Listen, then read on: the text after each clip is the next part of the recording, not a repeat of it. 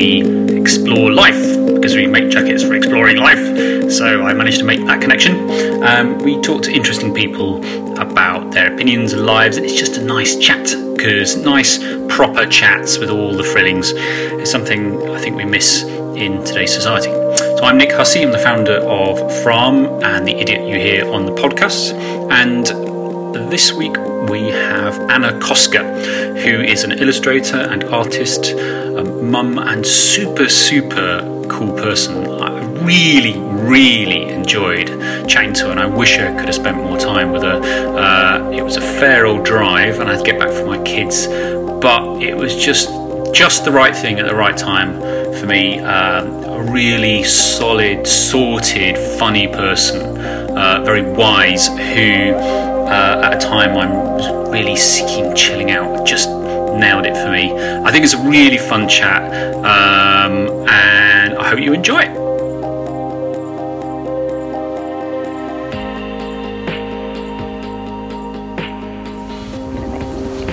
I just can't imagine anybody eating a slug, but possibly slugs, but it's more likely going to be small voles whose holes have been exposed, or with a lot of rain that we've had, it might even be worms that have come to the surface. And it's there's look, look, look there's the other one. Are they a mating pair? No, mum and mum and uh, son, or you know, the other way around, whatever sex they are. It's parent and youngster. Wow. Um, so we are sat in Anna Koska's um, back garden watching buzzards Look. flying around. Um, and uh, my dog Lily has finally found peace with one of Anna's dogs, uh, Billy, whose sex I keep getting wrong. Billy is a lady. And Billy's 12 months old, she's a lurcher. And then Ozzy? No, the other one's called Chewy, and Right. he's put his pipe and slippers firmly in place, and he's hiding. Okay. Oh dear. Chewy is 12 years old and he's Jack Russell. And he jumped straight into my car and uh, and mobbed Lily. So it's all very cute. Um, there's a very very old 17 year old cat who I completely missed earlier, and apparently there's lots of other animals. So it's very very nice and idyllic. And these buzzards are really close. Oh really my close. god, they are!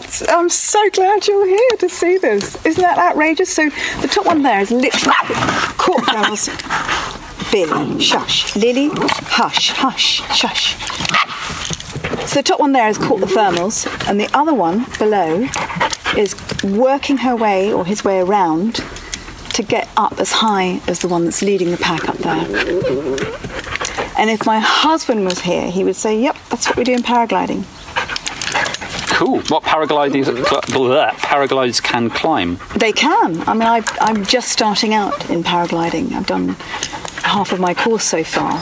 So what I do is I'm absolutely over the moon and thrilled if I catch a thermal, but I don't know how I did it. So my next half will be learning how I did it. So what we do in this podcast is we just have a chat, and we always start, which is my strange predilection, with uh, asking what used to be the thing I'd always ask in the pub, which is, "What do you want? How are you doing?" Um, and uh, we're not in a pub; we're in your back garden because it's so lovely. And um, I think a pub is a concept. It is a concept around sociability and just having a chat. And that chat can be about heavy stuff or light stuff or whatever. But I think that's something that we all need and desire in our lives, and we lose sometimes, particularly in the city. Um, both of us moved to the countryside now.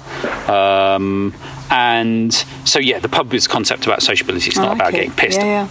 So, um, what are you having, Anna? I'd like a cup of metaphorical tea that's literally overflowing with more experiences. And at 52 now, I want to make sure I cram as much in. It's quite unusual to hear a woman say her age so easily. Doesn't In fact, it's quite unusual to say, hear anyone say their age so easily. I grew up where my mum, I mean, my mum is literally still 35. No, she's not literally still 35 because that would be weird. Bless.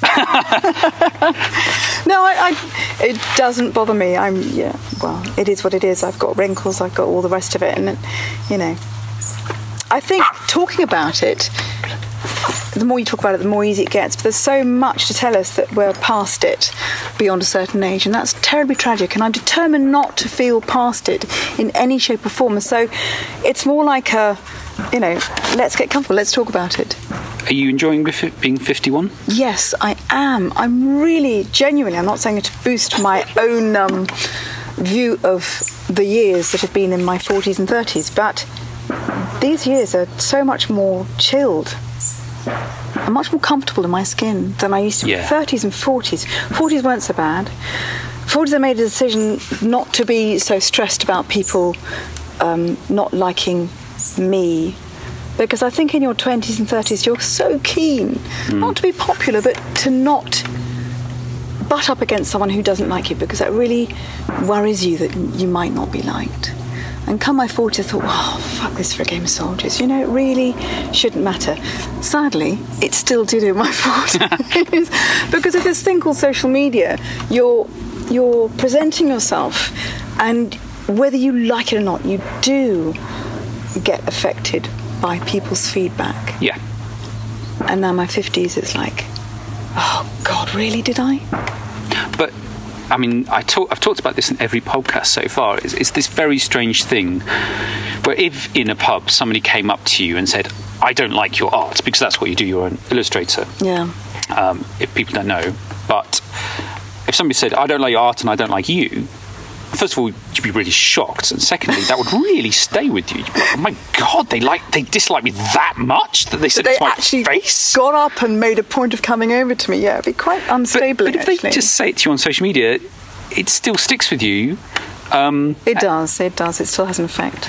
and um, I think this is one of the reasons that I want wanted to do podcasts. We, we talked quite a while before we started, and it all felt like really good stuff for the podcast. So I, I just thought I'd crack on. But one of the things we're talking about is why I was doing a podcast, and, and that is about having just normal flowing conversations hmm. and and not and, and and this pub is this this concept of a pub is this location for podcasts and it's an important place to think of it as being in It's a community kind of thing. It's, yeah, but there are yeah. rules as Yeah. well, and a community, in a bad way, the rules are that people will oust you if you're not a Christian or a Muslim, whatever community quite- you're in. Yeah, absolutely. But also, it, those rules are important because um, there are certain boundaries you should have in relationships, whether they're with strangers or, or with people you know. And Mm. much as I'm a sort of moderate liberal, much as I like the thought of there being no boundaries at all, um, if we if we didn't have that, we'd all end up killing each other. Um, there'd be too much said, and you can't take it back, unfortunately, as we've all learned. So, as usual, we jumped in, which is always a good sign. Um, the other thing is, how are you? Like, how are you properly at the moment? Properly. Um, Shut up, Lily. I'm in a a place of ease, actually. Cool. I've got lots of crap going on. I've got um, the eldest is now at university, and I've got lots of friends, specifically girlfriends, saying, "Oh my God, your house is becoming empty." And um, yeah, there is that aspect, and I suppose to get your head around the fact that you don't have to make that quantity of food um, each day does, on a very practical level, take a while to get used to. I still cook for five. A Whole pack of fish fingers. I'll fucking cook for five. um, but actually, no, I'm I'm enjoying this transition. I've got my middle one who's starting her gap year. I've got my youngest 15 who's at school. Who I just met. No, she's 18. Oh, okay. Yeah, yeah, she'll be delighted to hear that you thought she was 15. Already? oh my god, is that a problem already? Believe me, there are there are kids in her year, or you know, not necessarily necessarily her friends, who are talking about liposuction and So your son is 15. My son's 15. Right, okay. But at 18, there are kids in her year that are already worrying about boob jobs and wrinkles. Oh, it's bonkers. it is, but that's, you know, I'm pointing at our phones here. That is social media Yeah, for you. and this is something else we talked about. Is this sort of thing with social media where, you know, it, I still think we are finding the rule. I mean, with- everyone's talking about it a lot, Mm. and especially parents about finding rules. Um, and and we haven't found a happy medium yet. And I. I, so, for instance, I, I, I said on Twitter the other day, just I like asking people questions, getting responses. One was, "What's your favourite social media platform or least favourite?" And somebody said Instagram, and I went, "Oh no, no, Instagram's lovely. I really like Instagram. It's really nice and creative, and your, your Instagram's really it's nice." spiky though. It has a, a really. but you you go outside your bubble, and suddenly it's it's airbrushed, over sexualized images from of men and women. Yeah. Um, unrealistic lifestyles. And you know, I, I go to the gym. I actually one of those weird people that actually really enjoys going to the gym, but I go to the gym to work really hard, and I get a real boost from that. And I go to the gym and I see a lot of younger guys. I now go to a gym above a school where no guy under 40 would ever go because it's really uncool, but it has the same stuff, so it Yeah, doesn't matter. yeah, Um, but my old gym was uh, was a university gym. Oh my and goodness, it's a totally different ballgame. yeah, so 18 to 22 year old blokes, a lot of whom are elite athletes, and they, they're all pristine. These guys are hairless, which really freaks me out. I mean, that's just a generational thing. and they're all massive, and that's it's a rugby university, so but Yeah. but all, they're all massive. Even the ones who clearly aren't elite athletes are massive. Some are definitely taking performance enhancing drugs because Yeah. there's no way they could look that Yeah. like that otherwise. And their hair is perfect and their beards are perfect. I have to ask. I have to ask the critical question. Right. You've mentioned their hair. Are we talking all over hair? Are Men are the kind of hairless now. guys that stand there in just in their birthday suit, totally comfortable with offering people a full frontal view while they stand there spraying after. Um, I think that's a jock thing. So I'm I'm not a jock, and I No, I to be wasn't embarrassed suggesting about. that. But are, in the in the in the university gym, was that how they were parading? well, this- well, my the way I was going with that is is there are some blokes who are just you know alpha and want to yeah.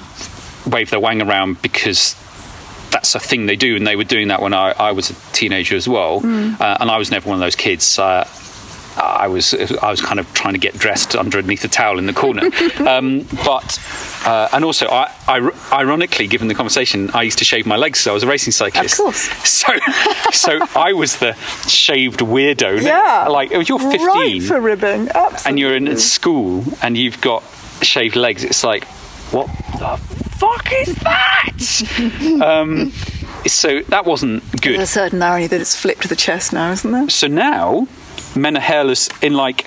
I'm not. I'm not sort of saying, mate. Can you just um, show me your bum, bum cheeks? I just want to check how far you. But I've had conversations with blokes now. Like now, most of the men I know um, go as hairless as they can. Wow. And I find that really weird. Wow, that's sad actually. So I- that's actually really sad. Well, yeah. Not that I'm a, um, not that I'm into hair. I just think it's it's a it's a it's the fact that the focus is so internalized on worrying about that much hair. It's just the balance is wrong. So I'm not a particularly hairy man. I do. My wife does trim my back once a month because I've, as I get older, I start getting hairy back. Um, but I, I have sort of. Okay, um, but I definitely don't trim my bits, and I definitely don't trim my bum. And I've never had a Brazilian, and the thought of that is so oh, humiliating. as well. But I have shaved my legs, but that was a sporting thing, I believe. But but I just but I think it's the for me it's the vanity, and I I, I could be vain. I, I like to you know have a decent haircut and wear nice clothes. Um, but but for me it's an overriding vanity, and what I'm trying to get my head around is. Is this just the way the world has moved and I'm just behind it? Or is this part of now greater pressure on men to look fantastic? I think it's the latter, and it, that's what I think is so sad. But in a way, it's also becoming more and more critical because that pressure has been, I think, on women for an awfully long time. And Yeah. so, Far greater. dare I say it, it's actually the guys are now having that pressure, and they're probably a bit more understanding about the ridiculous pressure that's been on us for, Hmm. you know, since time immemorial, really. Yeah, definitely. I think I, I, wouldn't think want it on anybody, but it's it's an equal understanding is no bad thing. so. So this, to it can go two ways. It can either be that men will empathise with women uh, and will will together find a happier medium, Yeah. or everyone will just end up more, vain and more sort of worrying about, about their image, and it will just make everyone worse. Which is probably where we are right now. Is I it's it's going to get worse before it gets better. I think you're right. I think you're right. I mean, I'm looking at, um, thinking of my kids in particular, you know, 20 and 18, the older ones, and um, I'm not necessarily thinking of their social group, but I'm talking about the Instagram group of that age level, and I know that um, it's all they worry about. And if my kids are exposed to that on a daily basis, an hourly basis even, because everyone's flicking through, checking the phones, you've got WhatsApp, Snapchat, you've got Instagram, and invariably it's very hard to remove yourself from that pressure.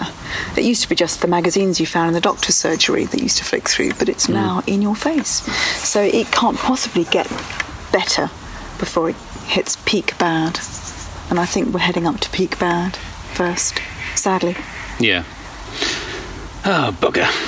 Um, now, I never explain this before the podcast starts, so everyone looks at me confused. You have to ask me the same questions. What am I, What are you having? How are you doing? Okay, we're sitting here in this metaphorical pub. Because, it's very because I don't not because I need to answer the questions No, but I'd like- necessarily, yeah. just because it's supposed to be a mutual thing because that helps everyone. Sort of. Yeah, no, no, no, I understand. I understand that. So we're sitting in this metaphorical pub with a beautiful view. The buzzers have gone now. And I know you've got a cup of tea in front of you, and I hope it was the right colour, by the way. Yeah, yeah, it's good. It's sort of dark enough. Earl Grey. I'm asking you, what are you having? Um, so I'd actually really like a frozen margarita. but I drove across the country. I drove from the southwest England to southeast England, so I don't really want to do that. Um, I have and it would write off the day. gin. It, it would, but if I was to stuff you full of homemade bread and cheese, we could sort of pad you out internally. So hopefully, if I was to feed you a rhubarb gin and vodka around lunchtime, then you probably wouldn't necessarily feel the after effects. So we could Mm. That's go very there. kind. of. I'm going. I'm going to skip it. But I um, uh, no, I I pretty much don't drink now. One of the because I had a bit of a sort of cataclysm last year on, on, my scale, not on a worldly scale. Um, I you reassess a lot of your life, and one of the things I uh, reassessed over time. It took a while because drinking, if you're really stressed out, drinking is quite a nice thing in the evenings to sort of chill you out. And but I was getting quite portly, and I also noticed that I was when I drink, I, I just get very sullen. Yeah. So uh, I'm not a social. I'm not a. I'm not a happy drinker. Right, And Neither am I. I'm not a violent or an or, or a really weepy drinker. I just become very internalised and quiet and usually fall asleep, uh, which is why I drank. But anyway, it wasn't a problem. My dad was an alcoholic. And it was a problem, so I was terrified. I've always been terrified of becoming an alcoholic, so I've Yeah. always been quite moderate with my drinking. Anyway, a um, couple of drinks a night just sort of tuts up. So, so at the beginning of this year, not really a resolution. I just decided that was the time. I pretty much stopped drinking, and I probably drink three drinks a week. And what really freaked me out was the difference.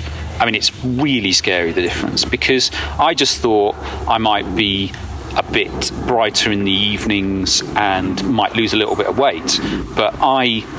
I instantly lost a lot of weight, which I think was bloating, um, which is just a generic boring thing. But what really was the difference was that suddenly my evenings became much more full because I wasn't zonked out. But then the mornings, because I get up early with my kids, you know, the mornings I was suddenly much more engaged with my kids. I was much easier to get out of bed. You know, I felt much brighter and ready for the day. Like really, really starkly different after What a a couple of days. brilliant payback. But it scared me because I just thought, oh my god, this what is this stuff? you know. What does it do to exactly? I know Um, it does. maybe it's a function of age, and I'm definitely not an- anti-alcohol. I mean, I've been a wine merchant and worked worked in pubs, and I've got a pub for my uh, brand. But um, but I just think uh, you were talking about your age, and you know, I'm 45, so I'm in sort of in a similar but not quite the same place as you in terms of my thinking. And what I'm getting to at the moment, particularly in the last year, is about moderation, but not necessarily in a boring way. So what I really want access to now, what I'm really interested in is is in what gives me genuine joy and contentment. Uh, whereas in before, I think with, with my previous company, for instance, what I was chasing was was ambition and adrenaline and things that can also be quite toxic and that can go wrong. So my sort of ages of Nick man were 20s is who the hell am I? Uh, I haven't quite worked that out yet, but luckily I found my wife quite early in my 20s, so that she really sort of was a great anchor for me because I was a bit lost. And then 30s, it's like go, go, go, energy, career, London, earning money, brilliant and just full on don't really care how hard it is i can do anything. And then 40s is when coincided with having kids and having a lot of responsibility and then that also becoming quite difficult and eventually going wrong but also a bunch of stuff. But basically at the 40s i'm just working out at the moment. I think for me it's about uh, chilling the fuck out and just sort of going, you know what? I don't need to be the most senior person. I don't need to have the most money. I don't need to, you know, these all sound like cliches of a lifestyle, but it, they're cliches because they're probably true. Actually, what's important, and kids really punch you in the face with this, is is love and affection and sociability and contentment, and that's a really interesting word. Just to go finish my speech is I do tend to go off on one. Is that contentment doesn't have to be about happiness with a great big grin. Mm. It's just you said it, being happy in your own skin and just going, this is enough. This is good. Mm, mm. And I very rarely had that until recently because it was always grab, grab, grab, go, go, go, grow, grow, attack, Sure, attack sure. Um, for whatever reason. So it's so I'm I'm especially having moved to the countryside. I'm probably much happier now. I think my circumstances are more difficult, but my brain is better wired. So would you say that your approach to stuff is more um, more considered? You you think it through before you commit. So, for instance, if someone's approaching you with a new I don't know a new idea or whatever it may be, you definitely look at it with a lot more um, thought and experience rather than going, hell yes, why? Well, why about the details later? I, I'm a real, I was, is a real yes person, Mm. and that was where I got into trouble with Vulpine, my own company. Was I just couldn't turn opportunities down. You know, let's go for it. Why not? No, we'll just, you know, more hours. Let's go for it. We'll always find the energy somewhere. Yeah. And especially when you've seen the results of energy, if you just keep working really, really hard, then things happen. You know, Vulpine wasn't didn't just you know the early sort of days of that were which were the really amazing first couple of years two or three years, were just built off grind and just you know don't ask, don't get, go, go, go, go, go. And the thing is, you become addicted to that. So you think that can always last. Yeah, for sure. But it was totally exhausting. It was mentally and particularly physically exhausting. On top of small children, and so I stupidly didn't realise I had finite resources. So you have to change the way you sort of think and do. But I didn't really. I, I improved somewhat, but it takes a massive sort of anvil on the head to sort of have to stop because I'm I'm a very impatient doing sort of person anyway, and I recognise that's just part of my personality. And so you have to stop, and you suddenly are quieter because you're depressed, and you sort of go, hang about, what's I doing that for? Um, so now I'm still me, I'm the same me, but what I do is I have to force myself to be metered. So I had a conversation with my partner in Fram, Jason, yesterday, and we were laughing. We were talking about various bits and bobs. We talk two or three times a week, and um, oh, it's pointing out Yeah, Lily. Just passed out at last. Well, she Oh, was cute. until we looked. Um, so it- he he just he started laughing, and I said, "Okay, what's what now?" And he said, "The thing about you, Nick, is you're a go go go exhaustion stop go go go exhaustion stop person. Like you've always been like that. How can we find a place where you're just, you know, steady?" and I'd love to be that way. So I'm trying to. I guess what I'm I haven't got to yet, but I'm hoping I'm getting to is this thing where I do a normal working week, hang out with my kids and my wife, and you know, ride my bike and have a normal. Is if there's such a thing, a normal no, life. there isn't. I mean, both Mark and I um, pretty much work for ourselves, and um, we've made that choice. And with it comes the luxury of being able to drop things to pursue something for the day. For instance, if the weather's really nice and we haven't got phone calls to make and I'm, the paint's drying in the studio, we can go for a bike ride. We can do that, Hmm. but with that means that there's there's payback the other side because we've still got to do the stuff that we were meant to be doing. So um, our kids are all older now, a lot older, and um, Everyone says, "Oh, don't worry, Nick, it gets worse." Oh, But it gets so much better as well because, I mean, our kids. you are, get to sleep more. You do. Oh, that's you good. Absolutely do. we have to nudge them awake. At, you know, Flora, eldest, is um, an anomaly because she wakes up at six thirty, seven o'clock, and she's boing. Get on my bicycle. Off we go. She's amazing. But the other two, you have to literally prod them with a stick or wave some toast in front of them That to was me, actually get yeah. them out. They're proper teenagers. But um, you know, it's not nine to five. It never will be. But Hmm. what you do find, or I found, is that you you are able to expand time a bit more Right. to the way you you're able to mould it. And yes, the, you know, the shit still hits the fan in a major way, but because you know it's only you that you can blame, you're not relying on anybody else to fix it. Therefore, you don't have to wait for it to be fixed. You can fix it yourself. That's Do you know what I mean? That's a really interesting thing you said. involved, the, the the more you tend to um, delegate the fixing job. Yeah. And actually, it's so much easier not to have too many people involved. I. That's a very interesting thing you said. I, I think something like, ooh, there's some deer at the bottom of your garden. Yeah. Wow. Yeah. Well, it's not. I have to just explain to the people who are listening. It's actually a field. we don't have a garden. It just just we just live on the of a field. Yeah, just a field. What? So what kind of deer are they? Oh my god! I think they're They're quite small. they are, but they're they are the roe deer. I think, and we Right. get a herd that comes through pretty much daily. And if I can get up, you know, before six, they're there already munching. And as soon as the dogs come out, of course, it's the fun and games. Billy is designed to take them out. Oh my god. But she's just not interested. She just wants the. Oh, thank God. Um, she just wants the chase, and then she'll turn around when they disappear rather than carry on. Otherwise, we'd have lost her a long time ago. I um. We were talking about. So what I was going to come to was luck. So I used Yeah. to. I always said you made, made your own luck. Um, and Which and I true. realised last year that to an extent luck can still side, sideswipe you, but you know. I chose to grow a company that you know had high growth as you know as a sort of marker on the top, and I chose to work very very hard, which was bad for my health, and that actually gives me a lot of comfort. So, you know, my wife and I decided to start a company, which is an inherently high risk thing to do we chose to borrow money to build that, etc., etc. And it's not a sort of sob story. It's it's the opposite. Is I I actually didn't have to recover from what happened because we lost. You know, it was really bad for our our setup, our family. But mm, mm. but I I never felt bad about that because I knew what we did. You know, we tried our best and it failed Yep. and and that's what I suppose I mean by you make your own luck is you know we I, if I own my mistakes and I own my decisions I, I just feel infinitely better about things. Whereas if a you know if a piano fell out of an aeroplane and and killed me now and you're sort of sat there and going what? then I think most people what am I saying?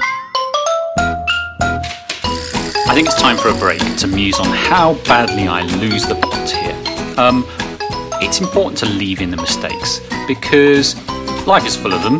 Uh, chats are full of uh, dead ends and getting lost and coming back, and I do sort of pull it back ish.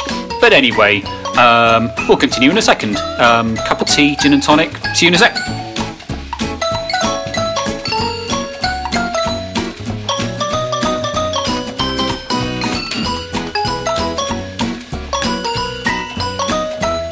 luck tends to be on the real fringes. So, if you have a car accident, you're driving above the speed limit. Yep. You know that would be something you could own. If you get, I don't know what am I trying to say. I suppose what I've tried to do in the past. So this is the other place. Is what I tend to do is I. I constantly bat and backs forwards between opinions, and I think it's because I like to test the edges. So my other opinion is actually sooner or later something in life, and things in, in life have always sideswiped us. You know, somebody will die, somebody will get cancer. You know, touch wood, God forbid, anything like that happens, but it's going to, and that to an extent is luck. And if you start saying that isn't luck because that person got cancer because they ate too much or they smoked or Oh, whatever, that's a whole different thing. Oh, it's just so actually what I'm doing, going back to the sort of working out where I stand in my mid 40s thing, is actually it's this compromise, this moderation. Is okay, accept that you make your own luck to an extent, but you ought to accept that shit's just going to happen. And I had these very strongly held black and white views. Which I'm slowly sort of just moderating. So I'm sort of enjoying or getting into the process of moderating. Your control. Yeah, Yeah. I guess so. Yeah, because I mean, I think we all want to feel that, you know, as long as we keep our finger on the pulse, everything will be fine. And actually, as you've just pointed out, the shit does hit the fan. And sometimes, you know, with all the best will in the world, you can't have held and kept every single plate spinning. So at some point, one's going to fall off. And, you know, I, I gave a talk um, a couple of years back for the Do Lectures. Yeah. and it was They're a, great. they are wonderful, aren't they? I've never been. Great. Because oh, Time, I know it's always the same. but. I've got to sort that out. The whole time thing. But anyway, carry on. It's a revelatory kind of setup they've got. It's quite extraordinary. Yeah, but the, the talk was based on the fact that you know, I'm I make a lot of mistakes. I do cock it up a lot, and I probably try to spin too many plates. But I'm now where I'm at now is I used to really get cross about dropping the plates. Oh, I'm failure. Look what I've done. I've cocked it up again. That was my 20s and 30s, and yes, my 40s too. But now I'm getting comfortable in my skin. From what you're saying, I think it's pretty much the same thing. That it's okay. You can't have complete control all the time. All you can do is just spin them to the best of your ability, and know that you've done it to the best of your ability. Because then, if the shit does hit the fan, you can't Regret. can't say you can't regret because you know that you did your utmost to keep it going. Yeah. So yes, we all cock it up. I massively cock up. Most of the things I try my hand at. So, what do you try your hand at? So, tell me, t- tell. Well, in this conversation between us, but obviously we're aware that there's people going to listen, hopefully. But um, what do you do? I am a freelance illustrator. I also, on the side of that, which makes me no money at all, keep bees, grow my own vegetables, um, occasionally pigs. We rear pigs, or I rear pigs. Where are the pigs eat. kept? There, there's an ark you can just Oh, yeah. see over there. Yeah. That moves around, and that was a wonderful thing. I'll definitely do it again. Um, not for the public consumption in terms of Instagram, but it was a great learning curve for all of us. Lots of cock ups made, pigs running riot around 12 acres of woodland. We had Would they go for slaughter? they did go for slaughter. Yeah. And that was that meat for you, or For would you sell it? Right. Absolutely for us, and I um, butchered it. You butchered it. Mm. See, I'd really like to do that. I thought, well, my whole reason behind it was Hmm. okay, the kids are all growing up, they all enjoy meat, we love a pack of bacon, it's anonymous, it's in vacuum Hmm. little packs, and you know, we've got the land, we should take on some responsibility to, to educate not just the kids, it's a very condescending thing to say, but for us, to be honest with you, because it's very easy to nip along to the local farm shop and buy Hmm. something organic. and little Bambi was fine. You know, we get Bambi running across. You've seen it. We also Yeah. have a friend that comes in occasionally. But you've got to kill it. It's got to die. Exactly. So, or mur- be murdered, as some might point it out. But that was one thing I did, and there was some cock ups along the way. But it, you know, the story ended happily. So, alongside lots of other things, I like to have a go at things which will earn me no money, but will earn me my own personal education. So, beekeeping is one of them. Raising pigs is another. Growing vegetables, something I swore I'd never do. My parents used to do it. I used to sit back 'Cause it's boring. It's boring. It's middle aged and it's boring. Um, learning to paraglide is another. Um, Is that about challenging yourself? Yes. Okay. It's not. And it's not for the look who I am. It's purely because it makes me so scared. Which is fun. It is. And so much could go wrong, but the kids are all old enough now, so I don't have to worry about them not being able to. You know, there's always that. Cycling on a road around here, it's not very safe because people plough Hmm. along these tiny lanes, but I still want to do it. So there's this, there's risk and um, safety elements in everything you do. And you Risk just- reward. You know, it's the thing we, investors would talk about. There's a balance. But it's, absolutely. it's the same with life always, and it is a real, real cliche. You hear it all the time, but I see it all the time. You know, you've got to risk. Ah, it's another cliche is you only regret the things you didn't try. Well, there you go. I don't want to be that old bird on my bed saying, I wish I'd tried paragliding. Or, you know, wouldn't it have been lovely if I'd bothered to try stone carving? Or, and I'm not going all out to become a Renaissance woman, but I really get a kick from learning new stuff. Yeah, of course. It's, you know, It's the thing I love about being an entrepreneur is there's always challenges. There's always stuff you don't expect. It's bloody hard, and if it's not hard, it's probably you know you're not going to get anywhere. Hmm. Um, but you again going back to that thing, you don't want to make it too hard. You've got to find the There's you know, a happy medium, there? But going back to the pigs, so some, so I've long wanted in a weird way to kill an animal that I eat. And it's not because I have some sort of weird bloodlust, it's because I have this opinion that if you can't. So, so I've met people who don't want to. You just describe the meat in front of them as the animal. So I've met parents who say, "Don't call that a cow; it's beef." I'm like, "But it, but it is cow." Oh, and you know, I, I, I really, slope. for whatever reason, really, really, really gets my goat. And I think that we need to respect the things we eat and respect where they came from and, the, and what has been given to get there. Not in a religious way. I just, you know, it's another, it's another living being. Now, I eat meat, and I have I don't have a moral issue with eating meat. I do have a moral issue with the way something's reared. Um, I don't want an animal to have a. I- I'm an animal lover as well, and I can combine those two. And other people, as you say, couldn't. I have no problem with uh, vegans or vegetarians at all. I think it's it's a perfectly valid opinion. Absolutely. Um, and this is something else we can go on to if we get time. Is is you're allowed to have different opinions to still get on. So uh, vegans, vegetarians, meat eaters. I can see the problem for vegans because what they must see me eating meat as truly horrifying, and that is something difficult to get around. Um, but I eat meat. But I eat meat. My moral stance is, if I can't face that it died and how it died to get on my plate, and if I can't face it being butchered, I shouldn't be eating it. Then I'm a coward. Um, and now, I believe that legally you have to be qualified to kill animals. Oh, I didn't kill the pigs. I have to tell you that now. Okay. I think to slaughter an animal, you have to be qualified to make sure, sure. that it's slaughtered I'm properly. sure. Absolutely. But to butcher it, say for instance, I, I so I, I've gutted fish, I've prepared fish, but that's pretty soft core. Um, butchering a, have you butchered a pig, including remo- removing its organs and its head and, Yeah. and that sort of stuff? Yeah. Did you find it hard? I found it absolutely fascinating. Okay.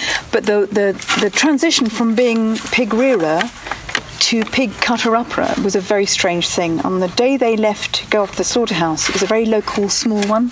I'd done a bit of research to find make sure that they wouldn't have to travel too far.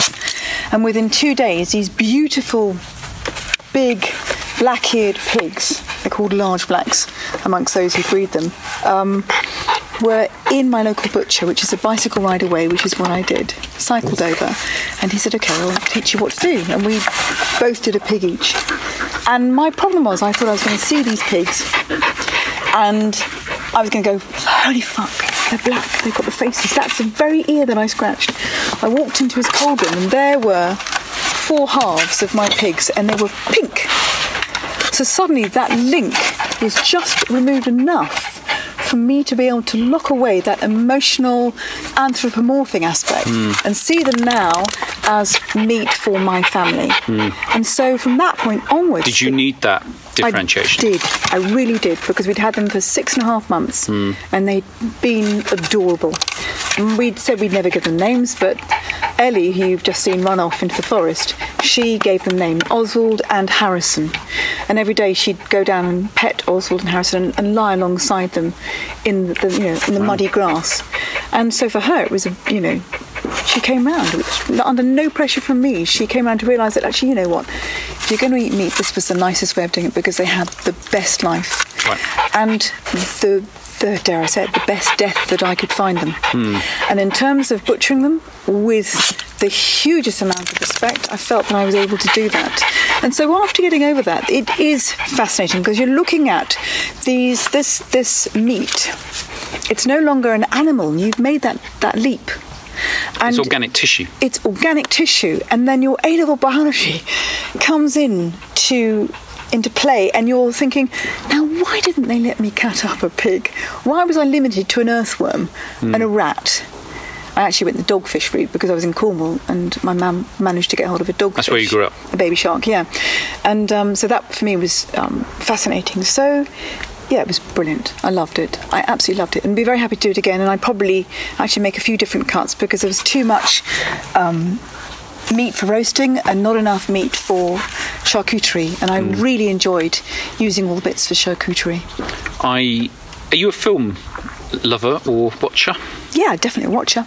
Have you watched Okja O K J A on Netflix? No. So, so it was one of those films that got sort of brought up by Netflix. So its sort of lim- audience was limited to an extent, and it's about a sort of giant pig that is uh, this incredible genetic species, artificial gen- genetic species that could be the ultimate pig because there's so much meat on it. Yep. And um, uh, and it's really beautiful and wonderful this relationship between the, the giant pig and Okja and the child in South Korea, and then it suddenly gear shifts and it ends up uh, in the USA. And there's a moment at the end, and I won't. It's not a spoiler, but basically, there's a really shocking moment at the end where you sort of get to the to Z in the journey. That's this it, pig. not it? Yeah. Okay, Um, saved. And it really threw me as a meat eater, which I think was fantastic. I think I love that in films where they re- make you question things. And I thought, oh shit, this an- you know, it's, it's about slaughter and stuff like that. And um, and then me and Emma Lou, my wife, talked about it for quite a while. And, and what we decided, and hopefully this isn't post rationalisation, but is that is that first of all that death was potentially pretty grim, but secondly it was a, it was a bad death. But secondly, um, it was um, that animal mostly had a great life, apart from being chased around America. But um, um, but but but this really made us think very carefully about where we got our meat from. So we we eat much less meat than we used to, and we get our meat too. from a butcher who has discussed with us the provenance of that meat. We don't get supermarket meat anymore, and if we can't get um, good meat, however you define that, I suppose I am, then um, we don't eat meat. Um, haven't applied that to pubs though. I've suddenly realised and eat meals out. I don't ask people where that meat comes from. Yeah. So that's a bit lazy. But I don't know. Do you know it's difficult to be to adhere to your demands that you make on yourself in a public environment It's so easy. And sometimes it's it's that I don't know if it's an age thing, but you just have to go. Okay, deep breath. We can, you know, we don't have to win every internal battle. It's okay. and I think so. This leads neatly back to social media. Is um, is it feels at the moment like Twitter, particularly. So we're both on Twitter, and I know I've actually never met you till till today, but I feel like you know. Sorry, never met you sat down properly. Yeah, Yeah, yeah, chat. Uh we met in the past very briefly, but. Is um, we sort of know each other off Twitter and sort of shared interest in creativity and cycling, I assume. But but but I've seen Twitter come from at the beginning very lovely sort of just uh, it shared interests. Oh, aren't there interesting things in the world space? To now being very, very shouty, and and it seems I I strongly believe that you've got sort of trolls on both sides, whether you're left or right, or whatever your opinion is, Yeah. sort of screaming at each other. In the middle of the majority of people who just either don't engage or just get on with other stuff. And in the past, I used to be someone who couldn't let things go. I'd always have Yeah. to, you know, Have your say. Yeah. And so, for instance, you know, we got some pretty soft-core um, trolls uh, with Vulpine in the beginning, and I would actually answer everything. I would uh, reply and go, "Actually, oh, this is the case. No, we don't do that." And I, I saw it as quite a positive thing. And if I was polite and explanatory, then I could bring people round. And people just said, "You know what, Nick? This is below you." Like my friends would say, "Just leave it because it's never going to get better, and eventually, uh, the bigger you get, it's just going to get worse." And then it got quite bad when Vulpine went pop, and and what I did was I just ignored it. So Lily climbs all, you, all over you. Just because you can smell the meat in my pocket. Oh yeah. So, um, so what I realise now is if you don't look at it, it doesn't exist. yeah, there is um, that, isn't there? If you don't know, the bear has had a shit in the woods, basically. Kestrel. Um, wow. Oh yes. So I haven't. You don't see kestrels in my neck of the woods in Somerset. Um, well, I haven't yet, and it's interesting to see the difference. Um, and a big aeroplane off in the distance as well. we get a lot of those when the Gatwick Lots of highlight. Yeah. Um, still really quiet though. It is. It's very nice. Um, Sorry, carry on. Sorry to interrupt. No, not at all. I'm just meandering on about social media again, but I, I, think just move Lily though. There you go, Lily. so. All four feet on the ground. It feels like the nice sort of most people are in the middle, and most people don't really want to shout at each other. It feels like those people are either not on social media, or if they are on social media, they're going to different places, or are waiting to find a different place. And Twitter, it feels like, is sort of spiraling into this ludicrous sort of, I don't know, It does feel Plastic. like that. It, it doesn't feel nearly as friendly. I don't know. I think I've been there for seven years, maybe more. Someone's going to tell me more, but it's um, it's not a kind place. We were going back to kindness again. Right. Kind, not clever, because I think we we're talking about maybe off Off the microphone. Yeah. And how easy it is to be very clever. And I think a lot of people To win, try to, and win. to win a little battle, no matter mm. how small, because their day doesn't feel like they're winning, maybe. And so they're on Twitter. They Yeah, it might be pick up on powerlessness or loneliness or whatever something. it is, but it motivates them to have a, a rant. Hmm. and to pick up on a tiny little fag end. And usually they haven't bothered to find the trail of conversation prior. So they're grabbing at this little short straw, which really is a short straw because they're going to make themselves look very stupid because they're latching onto a fact and they're expanding on something which was wholly unrelated to the original conversation or post. And um, it's horrible. I hate that element. And I see it more often than anything. And I'm, I'm a proponent of good news because there isn't enough. And I don't want to be bland and um, blind about it. But it'd be really nice not to, you know, flick onto Twitter and see the, the, the, the sewage outlet that it seems to be at various times of the day. I uh, did a thing earlier this week. I just deleted all of the people I was following. And it wasn't because I didn't care about them. I just thought, you know, it's so hard to sort of pick out, oh, I may, maybe I'll unfollow them. And because what I found was my feed inevitably just keeps getting filled with Trump and Ann Coulter and Katie Hopkins. And even though I blocked all these people to try and get rid of them, it still They'll comes still up. be there, yeah. And I don't need that in my life. It's taking up too much space in my head. Uh, you know, angry fuckwits, basically. Yeah. And it's not constructive or happy making in any No, and it makes form. us feel like the world is going to shit. And actually, for some people, the world is going to shit. For the majority of us, when you look at the, you know, these grand worldwide statistics, Yeah. there's much much lower rate, rates of um, uh, of child mortality, um, uh, much lower rates of the diseases that kill a lot of people. Um, uh, you know, people are dying older. Um, there's higher uh, rates of democracy and being able to vote, and all, all the things, the big measures of how the world is going. And obviously, there are there are bigger issues, and actually, the biggest issue is for me climate change because that's the thing that is really going to fuck us. But mm. because of the way people think, um, we we don't think long term. We can't get a grasp on it. Whatever the reason is, we're not concentrating on that. What we're concentrating on is the very immediate media cycle mm. of we all hate each other, mm. and so we're being distracted from the fact that actually most of us, certainly if you're listening to this podcast, you probably live a quite a nice life, and we've all got shit to deal with. We all might know someone who's very ill, or have lost someone, or something like that. But but overall, we're not going to war. We're not getting called up to go and fight in Burma or Germany. Absolutely. You know, the things that happen through most of human history, we're, we're, we're buying DVDs and worrying about where to shop. And but we're forgetting that because we think it's all fucked because there's so much shouting. You know, even if Brexit happens, uh, we're still going to be okay. Not as well as we were, probably. but, um, but anyway, so this Yeah. we've lost context, and the context now is just this immediate screaming. So, so I, I just I'm trying to get my life to be more immediate and something you know I, I'm a real proponent of, big fan of is is um, is Headspace, um, uh, you know, which is an app, and just it's a bit like sort of it's just stopping and breathing and realizing that all this crap that's around you is okay and that actually your kids being healthy and the fact you've got food on the table and that you live in a lovely place which I do at the moment mm. you know are the most important things. And you know being with someone as long as I have with emily these are incredible things that I'm very very lucky to have. So I have to ask you the second question. yeah. How are you? I think I probably answered it in, in a lot of detail Another break. Um, as you can tell, I'm not a professional podcast host. I don't know if anyone, well, I suppose you become one.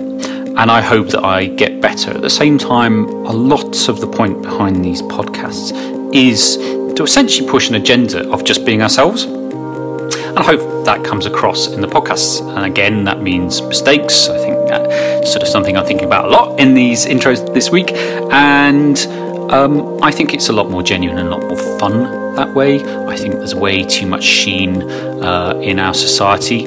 And just recording it and then sticking a couple of breaks in uh, is simple and pleasant. So hopefully you agree. If you find all my ums and stutterings annoying, then obviously you just won't listen again. Um, and goodbye and thank you anyway. Okay, back to the action. So I interviewed Al Humphreys, the explorer, Yeah. um, recently, and I wasn't in a great place, not mentally, just really exhausted. There's an awful lot going on, uh, and, and I was much less relaxed. I was quite edgy, and I think it come across, comes across the podcast. But now it's very easy to be relaxed in this location, um, but also my wife is now working in Bristol instead of London, which makes a huge difference to the family and in terms of sharing Mm, I bet. chores.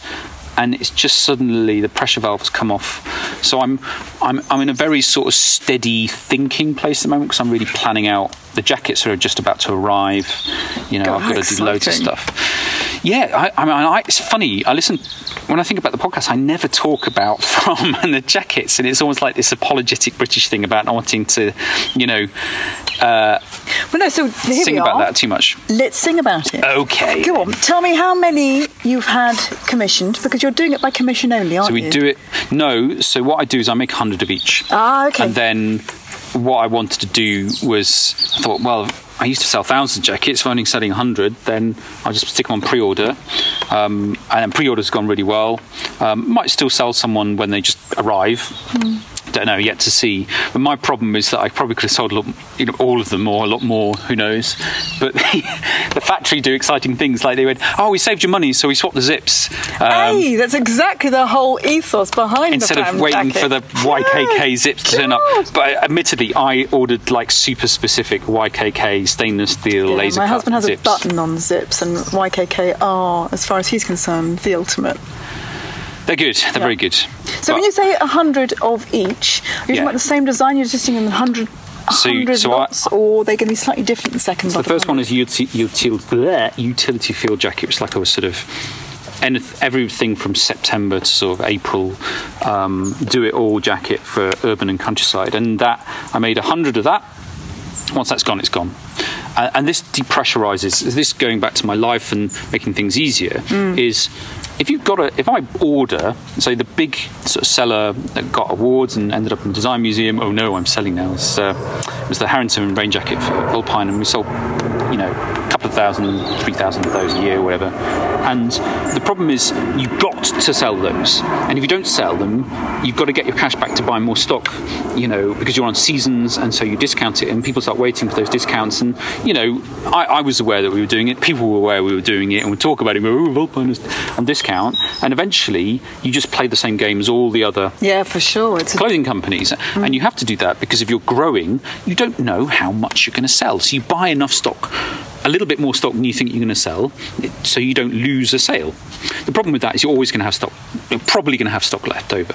Well, I don't want that with Fram. I want to have um, I want to know I've sold the stock. I want to sell it at full price. I don't want to be discounting because then everything is predictable. I know what my family's income is. I know what's going to happen. I know how much money I need to buy the next set of jackets. I don't have to get investment. It's very, very clear. Um, and all this is predicated on the fact that I do actually sell 100 jackets. If I if I sell 10, 10 jackets, I'm stuffed. Yeah. Um, but, that looks like it's not happening. Oh It's all about God, simplicity. Absolutely. And that's the thing I learned from my previous company is Yeah. it's all about simplicity. Find something you're really good at that's different and just nail that. And for me, just do that on online because I'm good at e-commerce um, and I'm not good at wholesale. And we tried that and you know that ended up being relatively disastrous because we're trying to do something we're not experts in. Um, so use your expertise and narrow focus on that expertise and do that and and so I did that to the nth degree with Fram, and that's what I'd been thinking about. You know, this time last year, you know, for months was if I do this again, because I knew, even though I wasn't sure if I was, I knew I was going to do it again because I kind of had to. Yeah. From a practical point of view, because I'd learned so much, and from a personal point of view, I. I'm really well. I'm good at the marketing and the, the product. I clearly wasn't good at the rest because the company failed. But the I knew that I could get better. I mean, it, it's bonkers how much I learned in that. You know, I, I think back to how green I was at the beginning of my first company, and and it's just terrifying. But it's pure drive and conviction. You can make it work. If you didn't have that, you would never start because. It's like I remember somebody saying to me, the first person I ever looked, went to for advice, and they'd started their own clothing company, and they said, "Nick, if you knew how hard it was, you wouldn't do it." And now I know what they mean. But now I think, okay, I'm going to make it less hard. It's still going to be difficult. It's still going to be hard work. It's still going to be scary. I can't get rid of some of those things, but I can mitigate it mm. so that it mm. doesn't, you know, have the it's not as damaging on my family. It means I can actually see my kids. You know, it's not corrosive for my marriage or for my mental health. So how do I do that?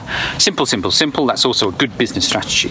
And what's great is with my partner, my business partner Jason, you know, I, as I said, I speak to regularly, is he's a really good meter for that. He's very sensible, very grown up. He's di- different from me. He, he's really, he's much calmer than me. I'm a bit of a sort of uh, whirling dervish, which is a good and a bad thing.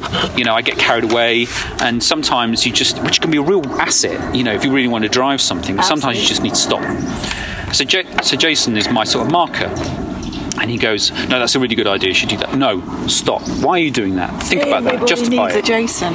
Yeah, you do. My wife is my my Jason. She's always she was great because she'd give me the confidence to do the things I was good at, and she she doesn't mess about. If she thinks something is a stupid idea, she'll tell me. Um, and I because I respect her, and I respect more for saying that. I listen to her.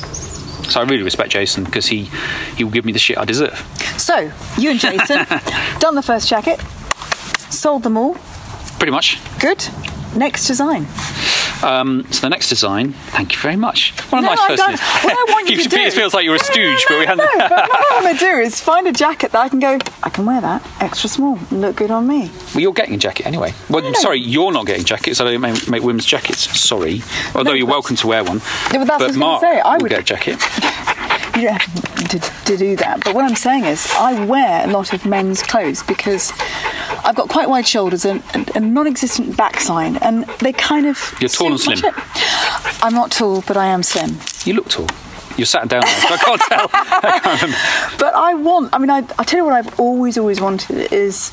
Um, you're going to think this is really crazy, but I've always wanted and lusted after a well-made tweed jacket, not baggy, ridiculous, but something that's fitted that hmm. I can. I can cycle with to the local pub, so maybe it's vented here a little bit to allow you Yeah. to reach round. That I can equally get, equally get off and not look like I'm a cycling nerd wearing lycra. lycra. Yeah. I get teased at the local Why tweed? lycra. Don't know, or a material, wool. Wool will be good. It doesn't have to be tweed. because you want a, mm, a sort of trad, traditional British look to it. I or- do want a traditional British look. I want to look like um, You want to look like a Victorian 30s s- archetype of. Um, there you go, of cycling. Yeah. I don't want to necessarily wear plus fours and a little Mm-hmm. careful metal grip around my right leg to stop the chain rubbing. And some daffodils in the in the basket at the front. definitely, I don't have a basket. It's You're not gonna get that colour. puppy in a No, basket. No, no, absolutely. Massive. But the jacket I'm still after. So that's interesting because I'm thinking about next steps. So it, tweed is really interesting because it's a lot of the fabrics that we've sort of given up on are actually performance fabrics. So I really like natural fibres. So the two jackets. So utility rain jacket. Uh, sorry, utility. Oh, it's the, the product I used to make. Utility field jacket that we're making for Fram is uh, waxed cotton, but it's it's a washable waxed cotton, so it's really practical. You stick it in the washing machine, Yeah. and it's very very tough. It's also breathable and it's rain resistant to a degree. It's not waterproof. But I really like that. I actually like the word compromise because compromise gets you to a really useful place where you can use it for as much as stuff as possible. Yeah, a wider range. It's sure. real. I really like the this sort of multi-use purpose of jackets. I don't like fashion jackets that I can't wear um, in the countryside, and I don't like countryside jackets I can't wear to a meeting in London or whatever it might be. I like the sort of in between place because I usually have one favourite jacket I just wear until it explodes, sort of preferably years down the line. So that's my sort of ethos. But I also really like style, but classic style, and I really like a sort of British aesthetic, was why I made a field jacket. And the next one is a. Um, a uh, oh no, I haven't announced it yet, so I'm not going to say it. But it's different. Tell me later. It does a different thing. Um, so He's going to tell me later. Ah, so, God, I get myself into trouble. And then uh, it's just this grand reveal that nobody cares about. So, and then next year we're going to make other jackets, and they're all going to be jackets that do different things, different purposes. So we're definitely going to make a fully waterproof jacket, um, and I want to make a really lightweight summer jacket. Um, I haven't thought about a tweed jacket, and it, that's interesting. It's just the say. idea of using an English material that's been I made like for it. centuries from a lo- you know from a mill, and the for me it's Yeah, it's all about really the game. into. It's the it's the game of finding the the small outfit that makes this material has been making it managed to survive for hundreds of years. Look at that! Did you see that? Was that a kestrel? yes, that's amazing. What was it? What do you think it was going for? I have no idea. Whatever was perched on the side of the the edge of the wall there. I Wow. have no idea. Yeah, because it's quite flappy, Yeah. the Kestrel, Yeah, yeah. whereas the uh, Buzzard glides huge sort of round. Oh, Elegance, great elegance. And then there's a dragonfly. Whoop, there. Oh yeah, Does a thing entirely different. amazing. Drone. Um, It's probably a drone. so I like, like to try and make these things an hour. How We're coming up for an hour. Um, Gosh. And so in a bit, so I brought nice foods, and I think you've got some nice foods as well. We're just going to have a little Yeah, that sounds like a sensible idea. picky lunch in, a, in the best definitely way. But um, yeah, 'cause, uh, my tummy's rumbling too, and I've got to drive back. Okay, so listen, you have choices. Somerset. You have choices. If you've got three minutes to go, we can either go and say hi to the bees, or we can go up to the studio, or we can just walk very slowly to the table to eat. I am in those these last minutes. I would like to talk about one subject, and I would I will describe the bees and the studio, which I'd love to see, and hopefully I could take a couple of photos Of um, afterwards because I always do an intro and outro. Um, I, I don't want it to be too much, but I just wanted since we're here in in a beautiful countryside location. So I live in a house on the edge of uh, Bath and Somerset. It's a very small garden, but it's a fantastic location uh, because it's just very nice, and I can ride straight out the door into the countryside Beautiful. on one side, but I can get into Bath relatively easily.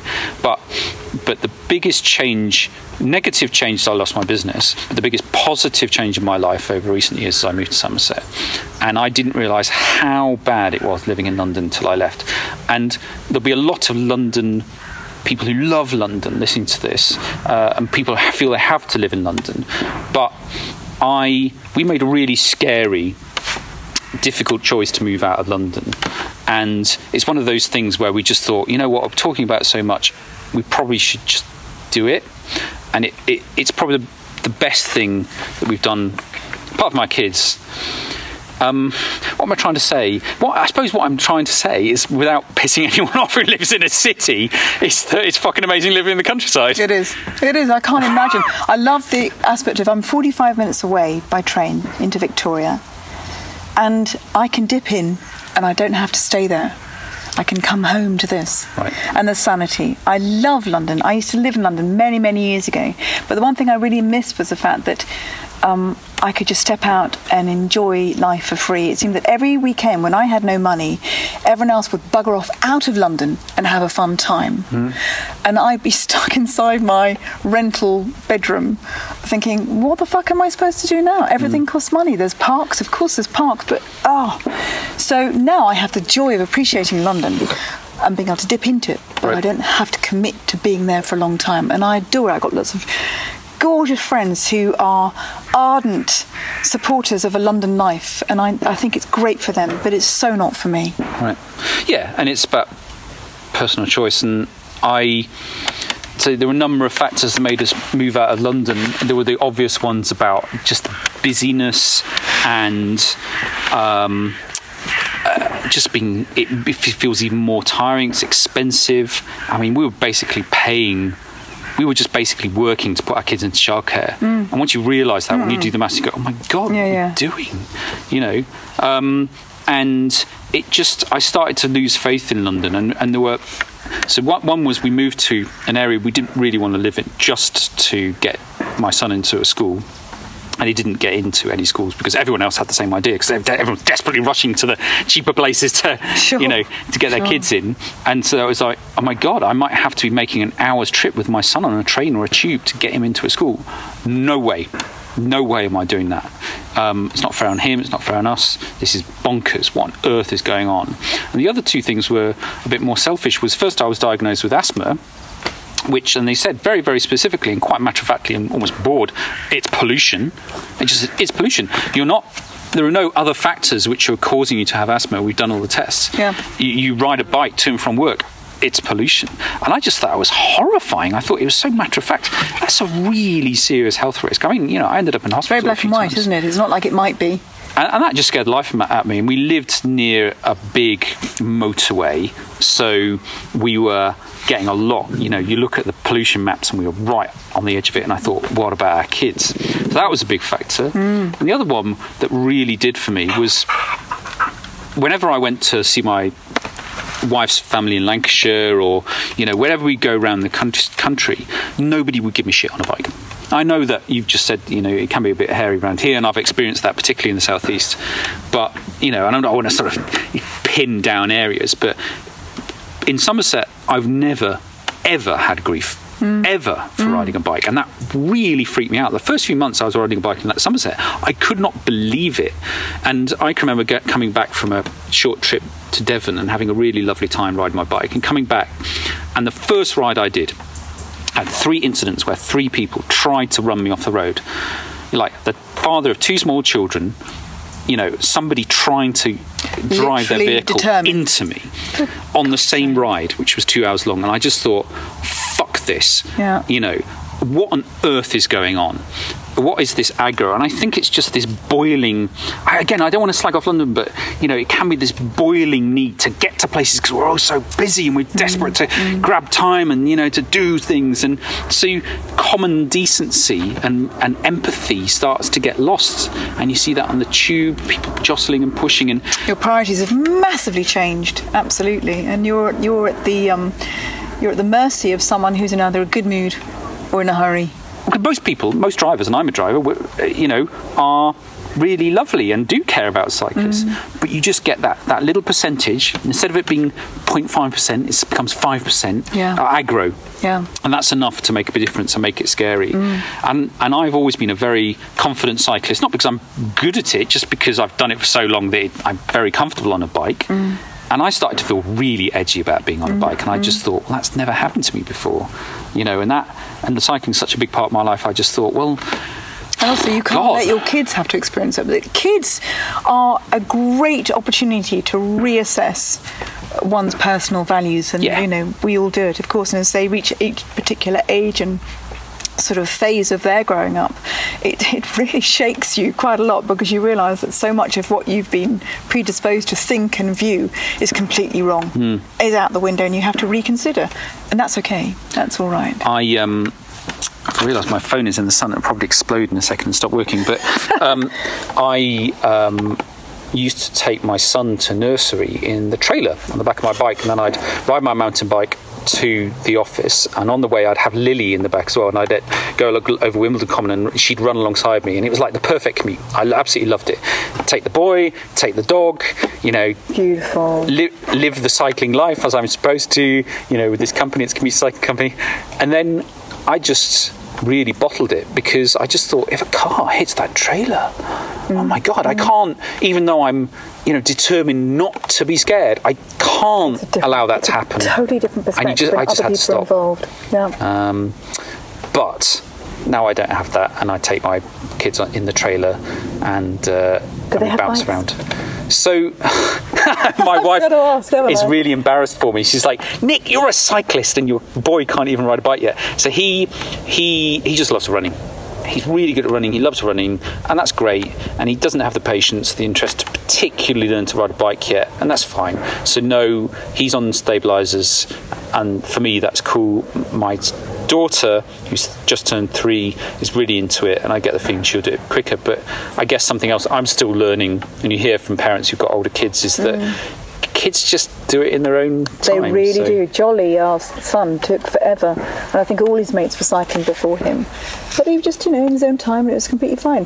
But I do remember the day that we all went out on bicycles together. Wow. First time ever. It was just the swell of pride and enjoyment you get of being able to do a group activity where you're all equally participating and buzzing for their own love of it. It was down in Cornwall. It was doing something really, really basic. We'd all rented bikes to do a route from a place called Wadebridge to Padstow and then have fish and chips. And that was the promise. It was, I think it's seven miles there and seven miles back. So Yeah. I said to Jolly, you're going to be on a bicycle, hilly mate. though, isn't it? It's flat. Oh, it's, okay. it's a bicycle trail that's laid for tourists. It's it's perfect. Except there are lots of dogs wandering around, so you can have a few sort of moments of collision, which did actually happen on the day. But I remember there were tears streaming down my face, and they were saying, "Why are you crying?" I said, "But we're all on bicycles together." And there was Jolly. I, I made sure I was at the back of the crew. Jolly was weaving all over the place like a. You know, How old were was the youngest one? so Jolly was eight, I think. Eight, maybe coming on nine. And he cycles all the time. He loves it now. But that was his moment. He really was like, I'm going to do it, I'm going to do it. He was absolutely working. I've got video footage of him driving around my parents' lawn and then straight into a rose bush so many times. And his little face was rigid with concentration. But he got it. But it was what he wanted to do in his own time. And it was, it was fine. It was The- fine. and that's the thing about cycling. This isn't a cycling Yeah. podcast, uh, but it often goes back to cycling because people love cycling. Yeah. And a lot of the people I know love cycling because cycling is such a joyful, independent thing to do. It's an independent. I think it's a, for a kid. It's the first taste of being Yeah. mobile and independent from your parents, Yeah, definitely. and it's you know fantastic for them. I'm you know getting very excited. Just looking behind us, there's a plant called Verbena boreana. We forget the name, but we grow it for bees and butterflies. Oh yeah, and, and it's literally. Look at the butterflies. Can you see them? Wildlife oh, wow. going on all around. There is. I should feel like I should get some Foley sound of the butterflies flapping their wings, but I don't think the iPhone will stretch to that. Uh, my dog Lily is now lying on her back growling, uh, your dog who is sniffing her, and this has pretty much been the sort of ballet they've been playing for the last couple of hours. Um, It's very, cute. flirtatious from both of them, isn't it? Actually, It's um, there you go. it's very sexy for a couple of ladies. Why not? Um, right. On that note. um, we we're going to say bye to the doggies and have something to eat, Yeah. and actually continue. you see, you t- to finish the podcast, and you go, "Well, see you then." Whatever. We've got to Yeah, managed to get on. Good. Let's well, come on in. Let's go. Um, well, uh, thank you very much for um, for having me. oh, it's been a pleasure, Nate. Real pleasure. I'm so glad the weather turned out right because it would have been inside around the table, freezing our asses off. Cool. All right. Bye, podcasties. Never know what to say at the end of these things. Ta-ra. Wasn't that great? I hope you thought it was great. I thought it was great. Um, got a bit lost there on the whole luck, make your own luck thing. Um, but I guess that's real talking and thinking, in it Because sometimes you get a bit lost. But um, brought it back eventually. Um, really hope to spend more time chatting to Anna. Uh, geographically, little bit tricky. Um, but uh, what a cool person. Uh, you might be thinking, why on earth would we talk to a woman when we don't make women's jackets? um, because she's a person. And this is all about uh, exploration. Exploration involves lots of different people, lots of different opinions, uh, and places in the world, and just mainly just interesting, nice people, and that's what she is. So, uh, thank you very much to David as ever for um, his editing and production skills. Um, and thank you very much for listening. Please do share this podcast if you enjoyed it. That would be lovely. Uh, give a review if you liked it. Maybe don't review if you didn't like it, but that's probably a bit naughty. You should review it anyway. Uh, and I'm rambling.